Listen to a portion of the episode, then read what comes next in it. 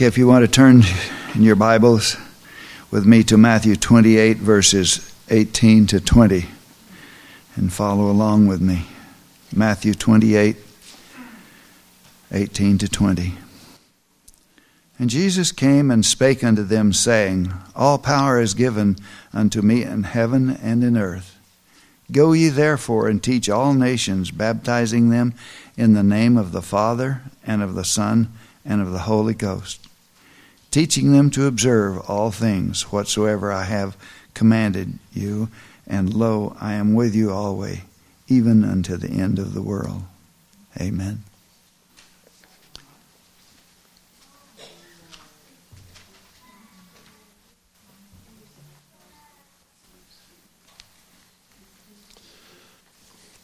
This morning we have something a little different. And I want to thank Albert and Brenda and Randy for helping me put this together. The miracle of the voice.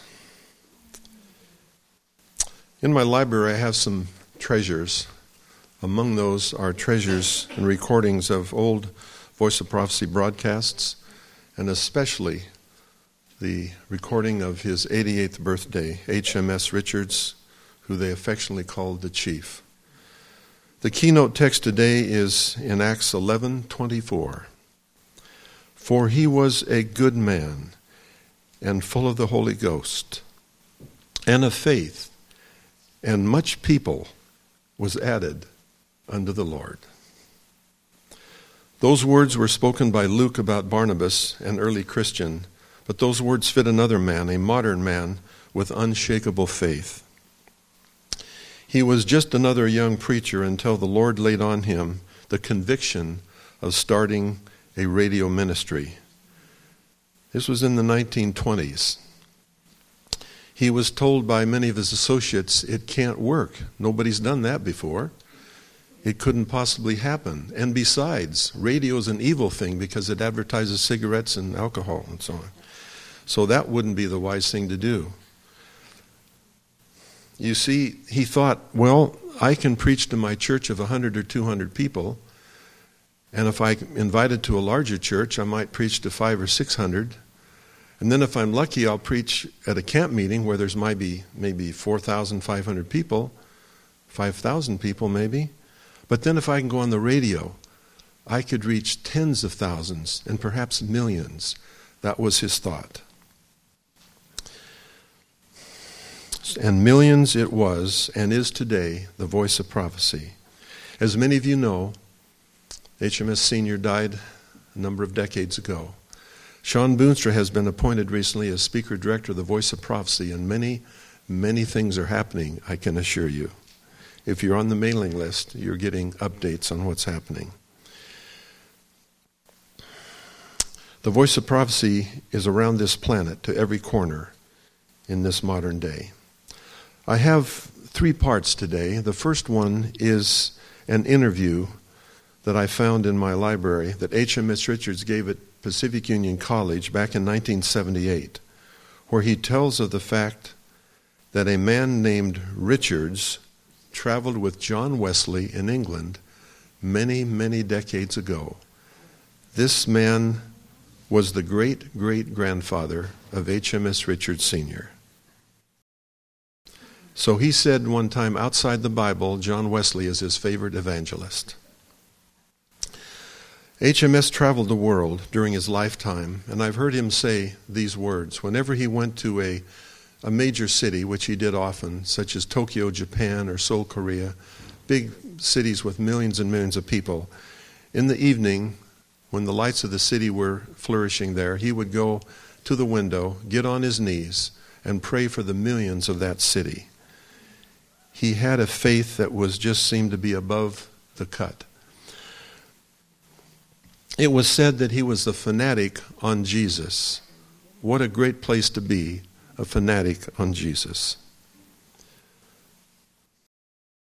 We're going to have three sections t- today. I'd like to first read the interview at PUC where he was asked many questions. It was a rather lengthy interview, but I chose to read this one from the interview this is HMS the chief talking.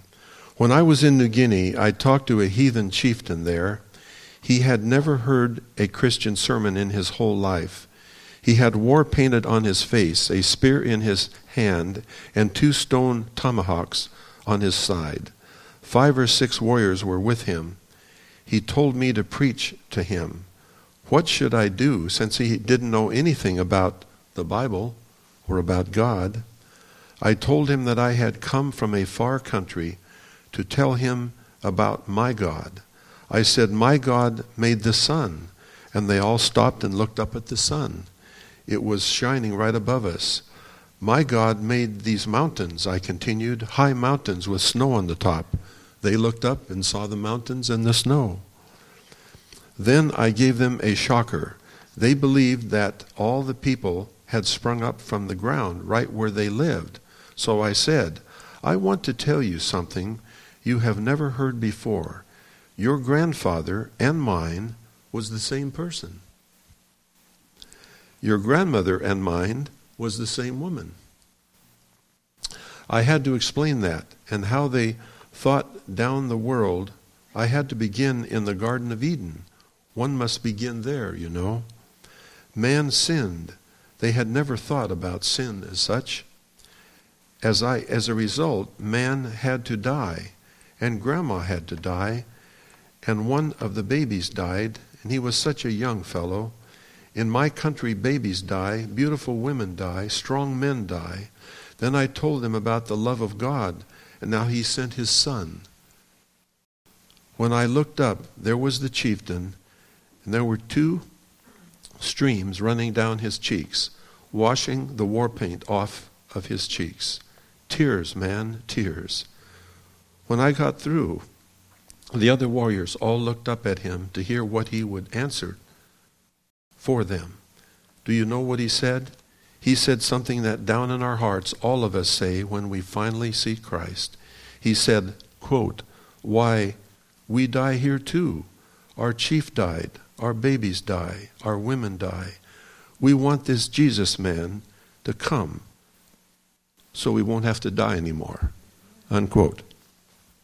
That's about it, isn't it? That's what I want. I want this Jesus man to come so we won't have to die anymore.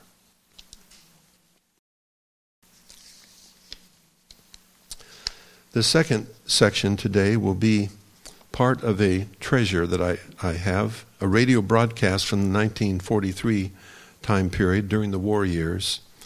We're going to play about five minutes of that. It starts out with the theme song that he had on all of his broadcasts all those decades Jesus is coming again.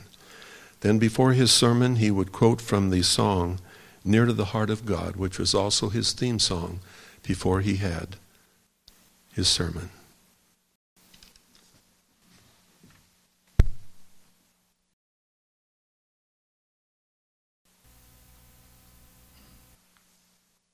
Ring, Jesus is coming again. Cheer up, ye pilgrims, be joyful and sing. Jesus is coming again. From San Francisco, California, we present the program of the Voice of Prophecy, a voice crying in the wilderness of these latter days, Prepare ye the way of the Lord. Coming again, coming again. Jesus is coming again.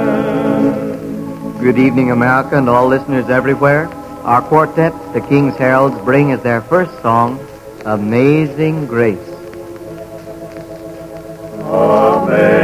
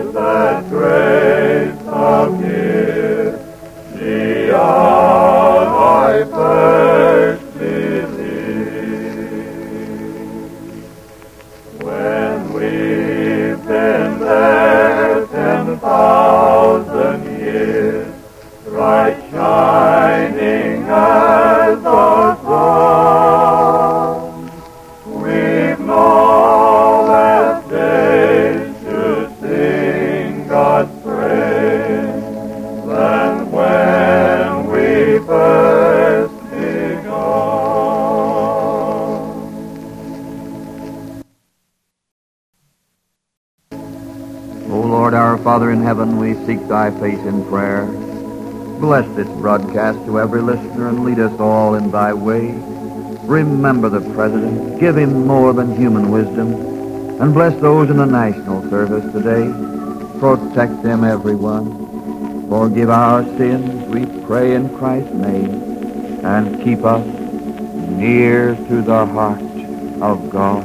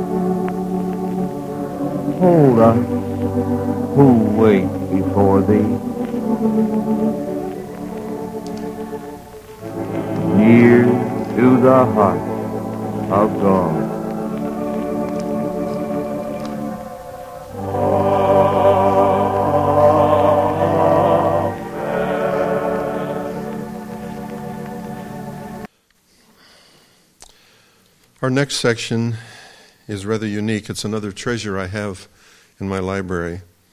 It's from his 80th birthday in Glendale, California. I have to say, personally, that my heart has been strangely warmed so many times that I've heard him speak, and the times I visited with him.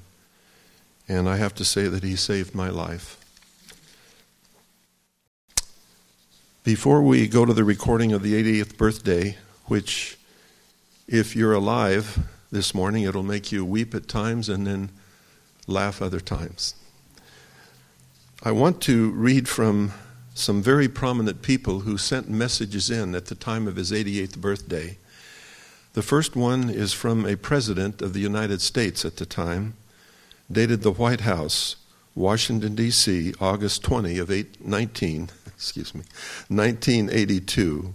Dear Dr. Richards, Nancy and I are pleased to join all those who are wishing you well on this happy time in a life that has been dedicated to giving solace and comfort to the human spirit.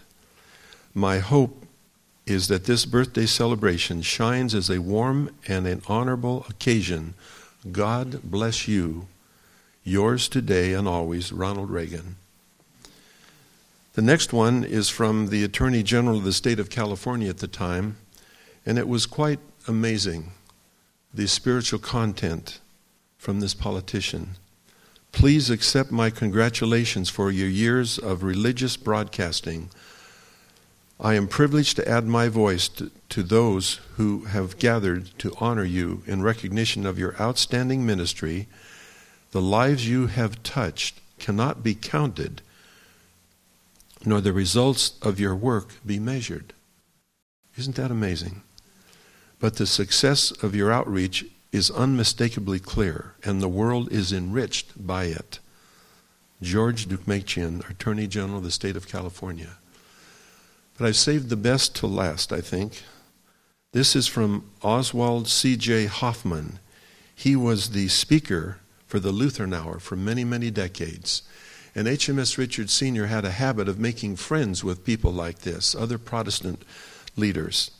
Here's what Dr. Hoffman wrote to Dr. Richards that was read at his birthday celebration. Dear Dr. Richards, perhaps the best way to greet you on this day of remembrance is to say that you live in our hearts.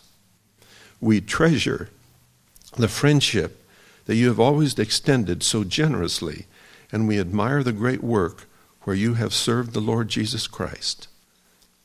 To put it simply, we thank God for the grace He has given you. For long years of experience were not lost on you. The joy you have brought to many hearts, the promise of life eternal that is yours through faith because of our Lord and Savior, Jesus Christ. We wish you the joy of the Lord as you recall the magnificent blessings the Lord has showered on you. Cordially yours, Oswald C.J. Hoffman, The Lutheran Hour.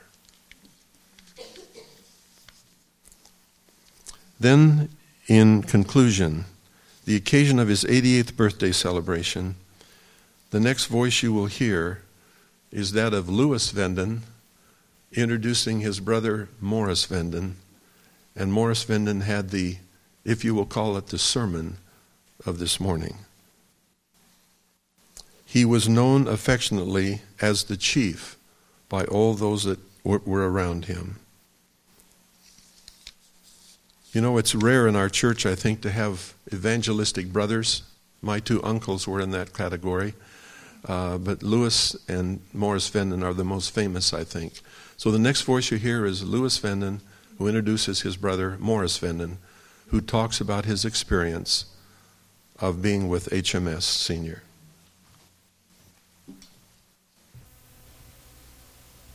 A young pastor in Southern California kept talking about radio and going on radio. There were some who were very cool to the idea. Radio advertised cigarettes and alcohol, so you wouldn't want to use radio. Radio is a tool of the devil. But he did not uh, think so. He thought he saw other great possibilities. And so, to everyone that would listen, he would talk about the idea. But he kept talking, and uh, nothing much was happening. And then they went for a camping trip, and I think we're going to hear about that a little later. Harold Young, would you raise your hand, Harold? Oh, good, I got you spotted. All right. Harold Young was on that camping trip, and he's going to tell us a little bit about uh, his remembrance of that later. But as a result of that camping trip and uh, some of the straight words that they had with their friend Harold Richards, he got up the next night and talked to his tabernacle audience this way You all know that we are in the worst depression our country has ever known. There's almost no money anywhere. But there are other things than money, and I believe we can put these things to work for God in a radio preaching service. So from now on, I will be standing at the door when you leave as usual. But my left hand coat pocket will be the radio pocket. If you believe in radio as a medium to give God's word to the world, you show me by dropping whatever you have to donate to this work into this pocket. Gold watches, I love this one, gold teeth. That'd, that'd involve some real commitment, you know that? gold teeth. did he get any, Harold? You know? he did. gold stick pins, jewelry, money, Everything put into that left hand pocket of mine will be turned into cash to buy radio time. There was a jeweler in town that uh, took it without uh, any commission and sold it, and that first night's radio pocket take totaled $220, according to the source book I read, uh, Gigi, today, Man Alive. and that marked the beginning of the Tabernacle of the Air, KGER, Long Beach, and KMPC Beverly Hills. Now, that radio pocket didn't end that night, as I understand. That radio pocket has been around for a long time. We have a version of it here. Unfortunately, it's not as large as we'd hoped. We pictured it several gunny sack size. But uh, here it is, a somewhat symbolic pocket. You can't, well, okay, I better hold it up, my wife says. All right? That's uh, Elder Richard's left hand coat pocket, okay? Our next speaker is senior pastor of the Union College Seventh day Adventist Church in Lincoln, Nebraska. He is known by his books and tapes and by his personal ministry. He um, is famous for having been my roommate two years in college. However, we did meet before we went to college I was there caring for him very tenderly and lovingly when they brought him home from the hospital, which answers a question of who's the oldest, so you won't have to worry about that the rest of the evening. And uh, we've had a lot of uh, influence on each other. My parents, for some years, thought that that influence would mean the death of one or both of us. They uh, literally wondered if we would live to grow up. But the reason we fought so much was because we really cared. Isn't that right, Maury? I think so. I like that explanation better than sibling rivalry or anything like that. Among the influences in my brother's life and mine as well has been the influence of the chief. And I have been blessed, as Maury has told, of opportunities, special opportunities he had to know, to talk with, and to love Elder Richards. And he's going to share something from his heart this evening. Maury? How would you like to be a little boy or a little girl on the campgrounds of an old fashioned camp meeting in Grand Ledge, Michigan? You're having fun. You're running around the campgrounds having fun.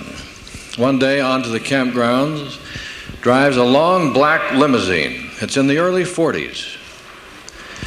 And this attracts your attention. The boys and girls gather around, and they understand that uh, it's a radio group that has come to town. Some wealthy woman has given this limousine to them. And you're fascinated. You begin to think things like Chicago and mafia. and then you understand that inside this long black limousine is a tall preacher with a black suit and a black mustache and little black horn rimmed glasses. And other big men in there and singers. That's your first introduction. And uh, later you hear stories about how they thought of things concerning Chicago and mafia. One day they were driving along the road going across the United States on one of their camp meeting appointments with big men inside, like Elmer Waldie and Ray Turner. And they saw a hitchhiker up ahead. They said, Let's have some fun.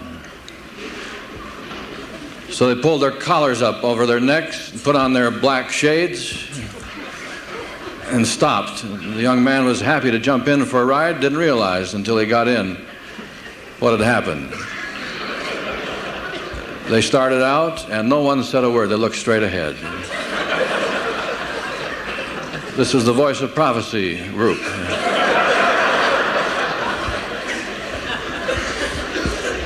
The young man uh, began to shake. No word from anyone, straight ahead. Finally, they could take it no longer.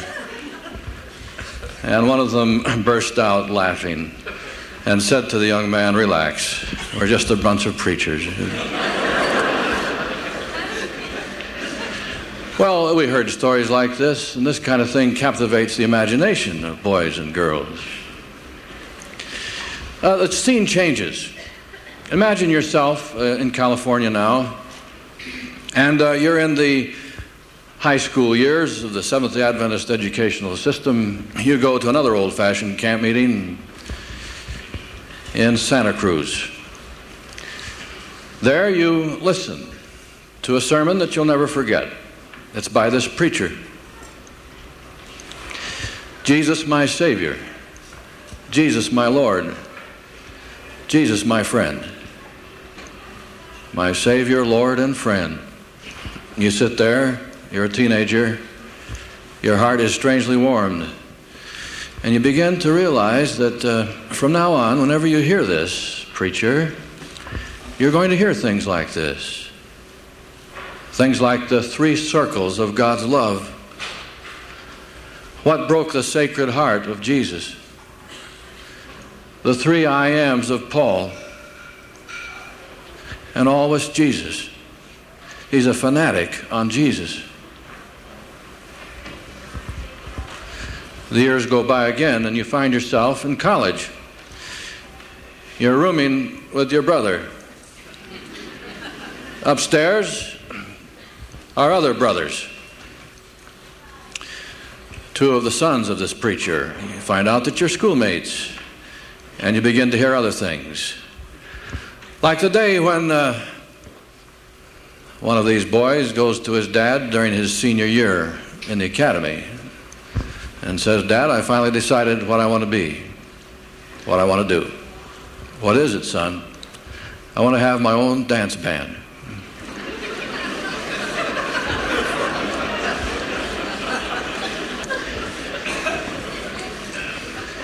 And he says, Is that right? Yes, I finally decided. Well, if that's what you want, you're sure that's what you want? Yes? All right, son, if you're sure that's what you want. And he went into his study, the other side of the garage, where he prepared his radio sermons. And uh, the son knew what he was doing in there. And he told me later he came out to college to study to be a minister that fall. And he's sitting beside me here. What a lesson in how to relate to teenagers. Roll with the ship. Do more praying and less talking. At college, you uh, join the evangelism class. The class comes to a particular time when uh, they go on a trip into Glendale for an all day visit to the Voice of Prophecy. And you're with the class. And this preacher talks for eight hours straight. No break, except a little punch. That's all we had time for. And he talks to us about Jesus and about the gospel and he goes to his knees in his prayer room and he wants to pray for us. And one of the things he prays is, uh, please, Lord, help them not to peter out into great executives.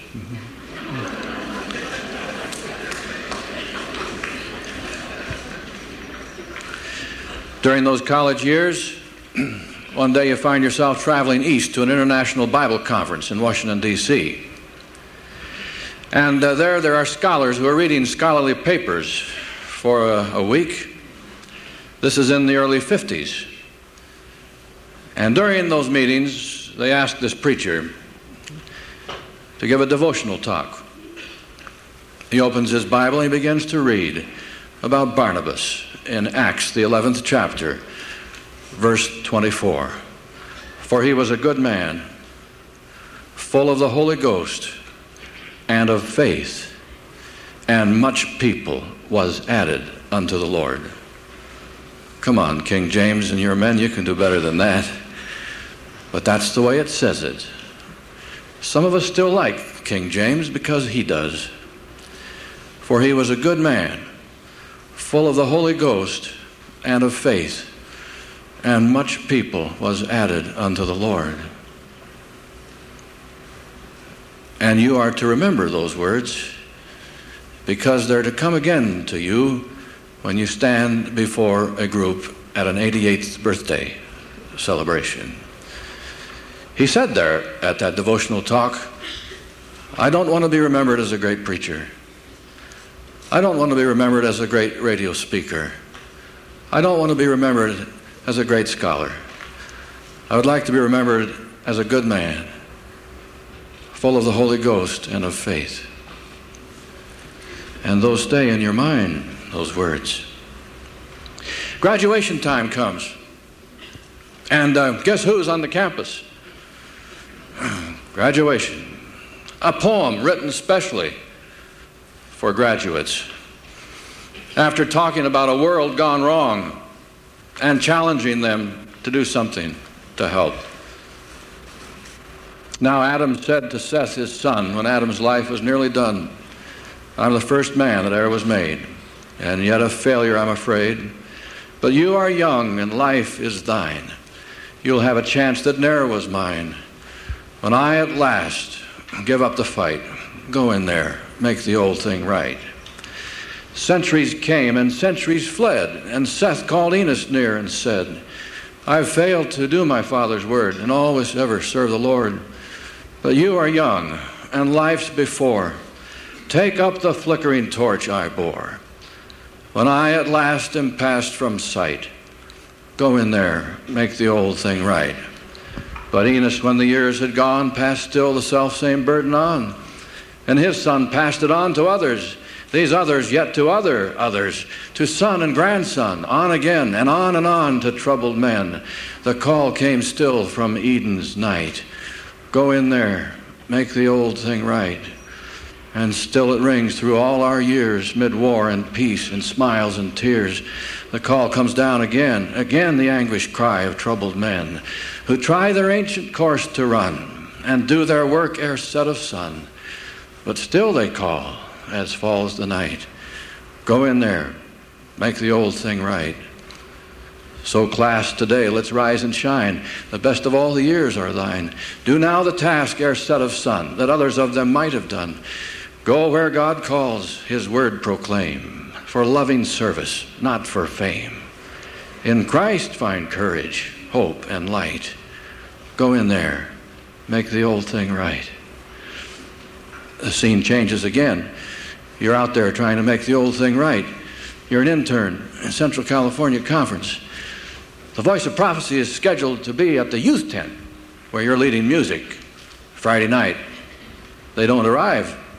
You sing every song in the hymn book. Finally, you and the youth director run across the campground looking for the voice of prophecy. And down in front of the auditorium, they're just driving up. They've come from a long journey from another camp meeting in the east. They didn't know they had a meeting Friday night in the youth tent. The tent is packed with people, some of them friends, guests. You and the youth director go up to them as they get out of the car. You've never seen suits more wrinkled in your life. Look like they've been sleeping in the car for three days. Oh, we're glad you're here. Well, we're glad to be here. They were getting ready to go check in the motel and get some rest for the next day's meetings. Well, uh, you know about the meeting? What meeting? And the youth director pleads with this preacher. We have people waiting. We have a meeting. He reaches inside his pocket and he pulls out a little Bible this big. And he holds it up to his one good eye and he says, There ought to be something in here to preach.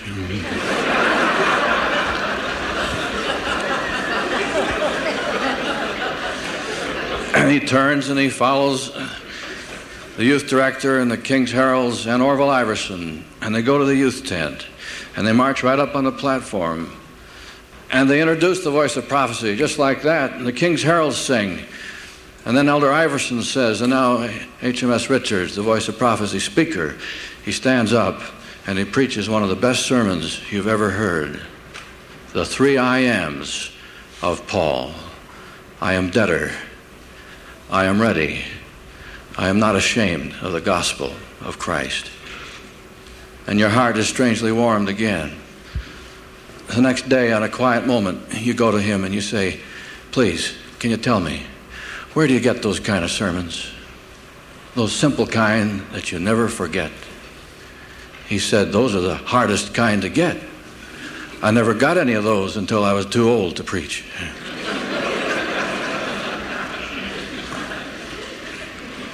But sit down and I'll tell you.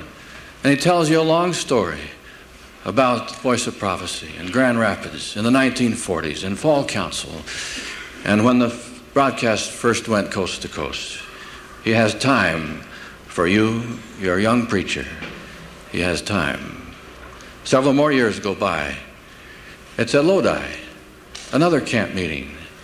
You become excited about the theme that Luther shouted from the housetops. And there seems to be ebb and flow about that theme righteousness by faith.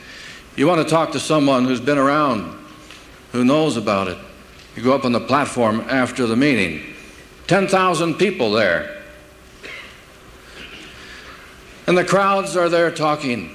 You stand and you wait your turn. One man comes up, pulls on his coattail, says, You remember me? And he looks down, he says, How could I forget you? I have loved that answer ever since.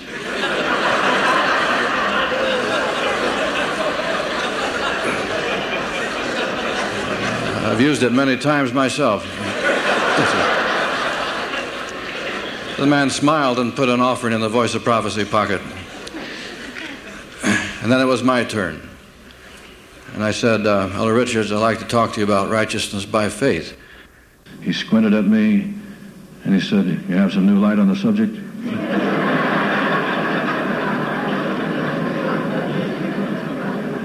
In other words, do you have your tape recorder and your mimeograph machine? You're going to start a new movement? Bob Seamount comes to your rescue. He says, uh, This is a young preacher. He'd like to talk to you. He says, Come down to the motel, 4 o'clock this afternoon. You go down there. You knock on the door. He says, Come in. You go in. He's in his shirt and his shorts. And He says, I was just lying here with my Bible charging my batteries. And he gets up and casually puts on his trousers, and he has two hours for you as you try to share what you understand, what you're excited about. And all of a sudden, you feel like you are him and he is you.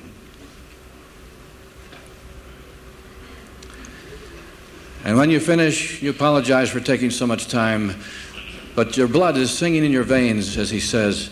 Don't worry about it. He said, if that isn't the gospel, what is the gospel? And sometimes it's worth more to talk to a young preacher than anyone else. And you go on your way. Then you find yourself living in Glendale in the same neighborhood, and you become accustomed to a familiar scene. Tall preacher walking down the street to work, reading, reading, always reading. He feels for the curb when he gets there.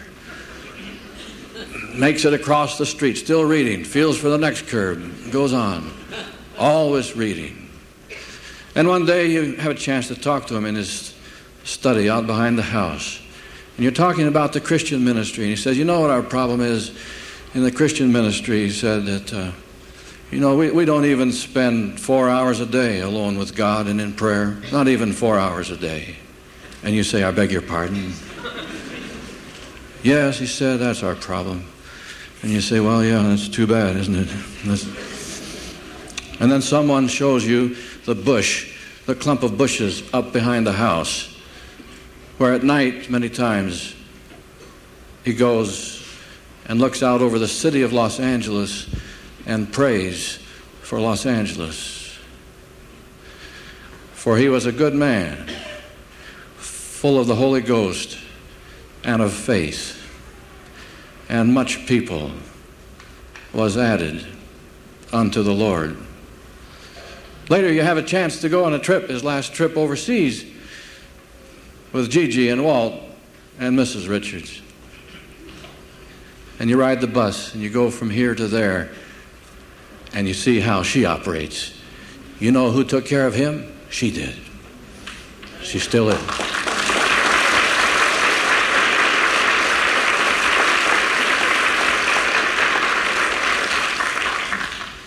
And you see how close to his heart are the scenes of Jesus, of Jesus.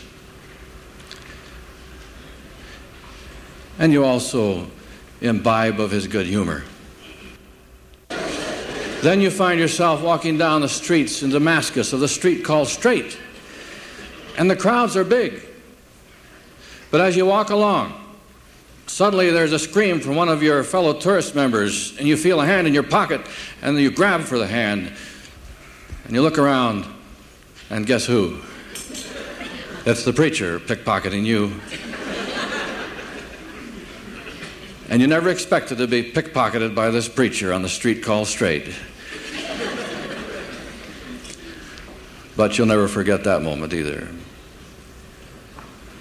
And then uh, one day, they come to Pacific Union College, where you are, and uh, they're having a special program that involves this preacher. And during the uh, Sabbath school before the program, someone wants to interview him. So they begin the interview and they ask a few questions.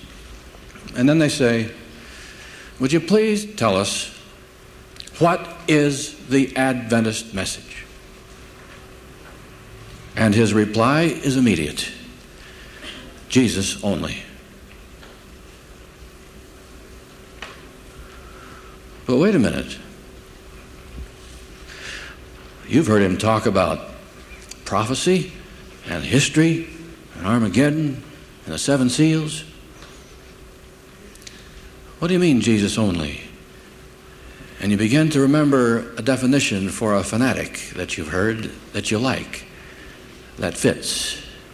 A fanatic is one for whom, whatever subject he begins with, you know what he's going to end on. And gradually it begins to come in focus. That's what this preacher is. Wherever he starts, you always know where he's going to end. Jesus only. For he was a good man, full of the Holy Ghost and of faith, and much people was added unto the Lord.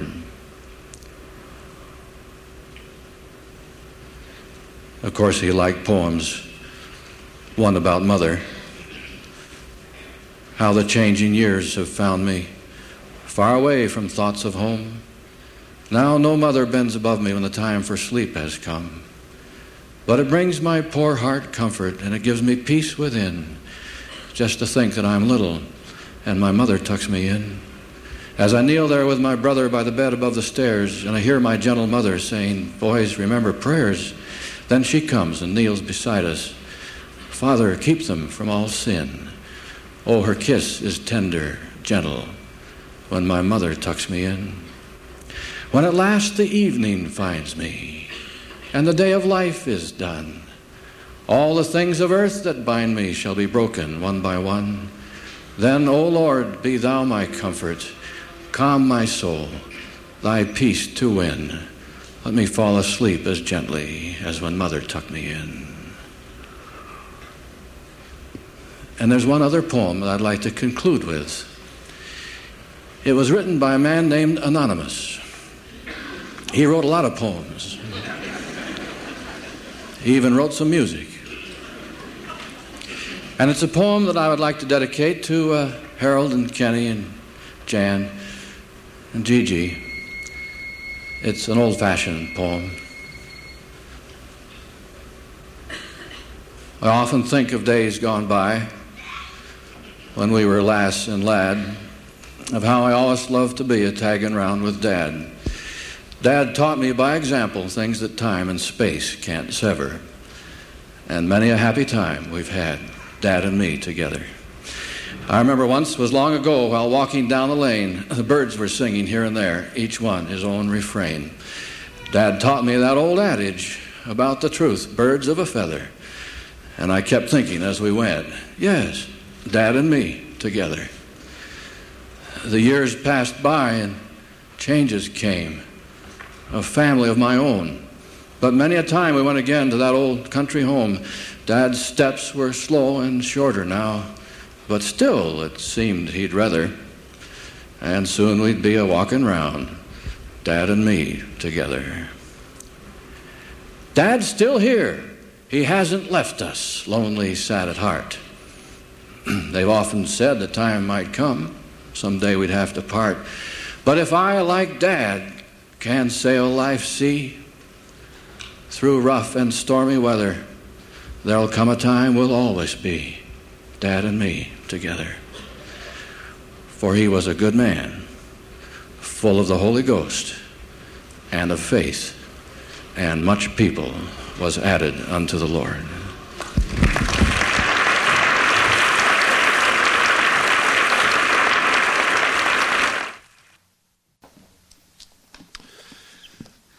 If any of you would like copies of the full 1943 radio broadcast or the birthday, I'll be happy to make copies for you on a CD if you just ask me. Our closing song is Lift Up the Trumpet. Jesus is coming again. 213, Jesus is coming again. Should we all stand?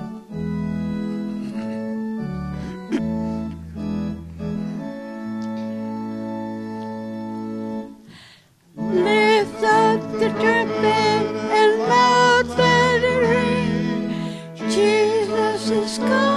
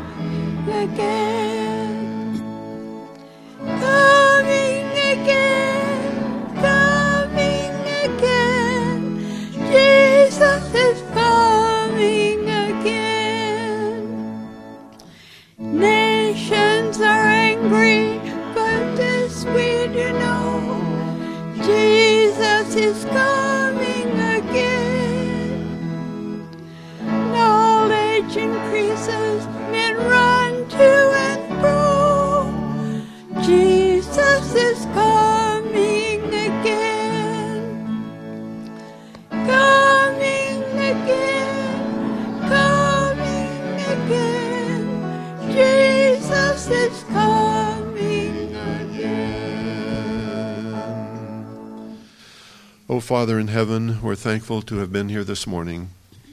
Help us always to realize we stand on the shoulders of those that have gone before.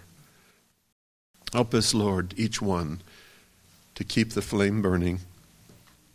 Help us to realize we're just strangers passing through this world on our way to the heavenly kingdom. May that day come soon, we pray. In Jesus' name.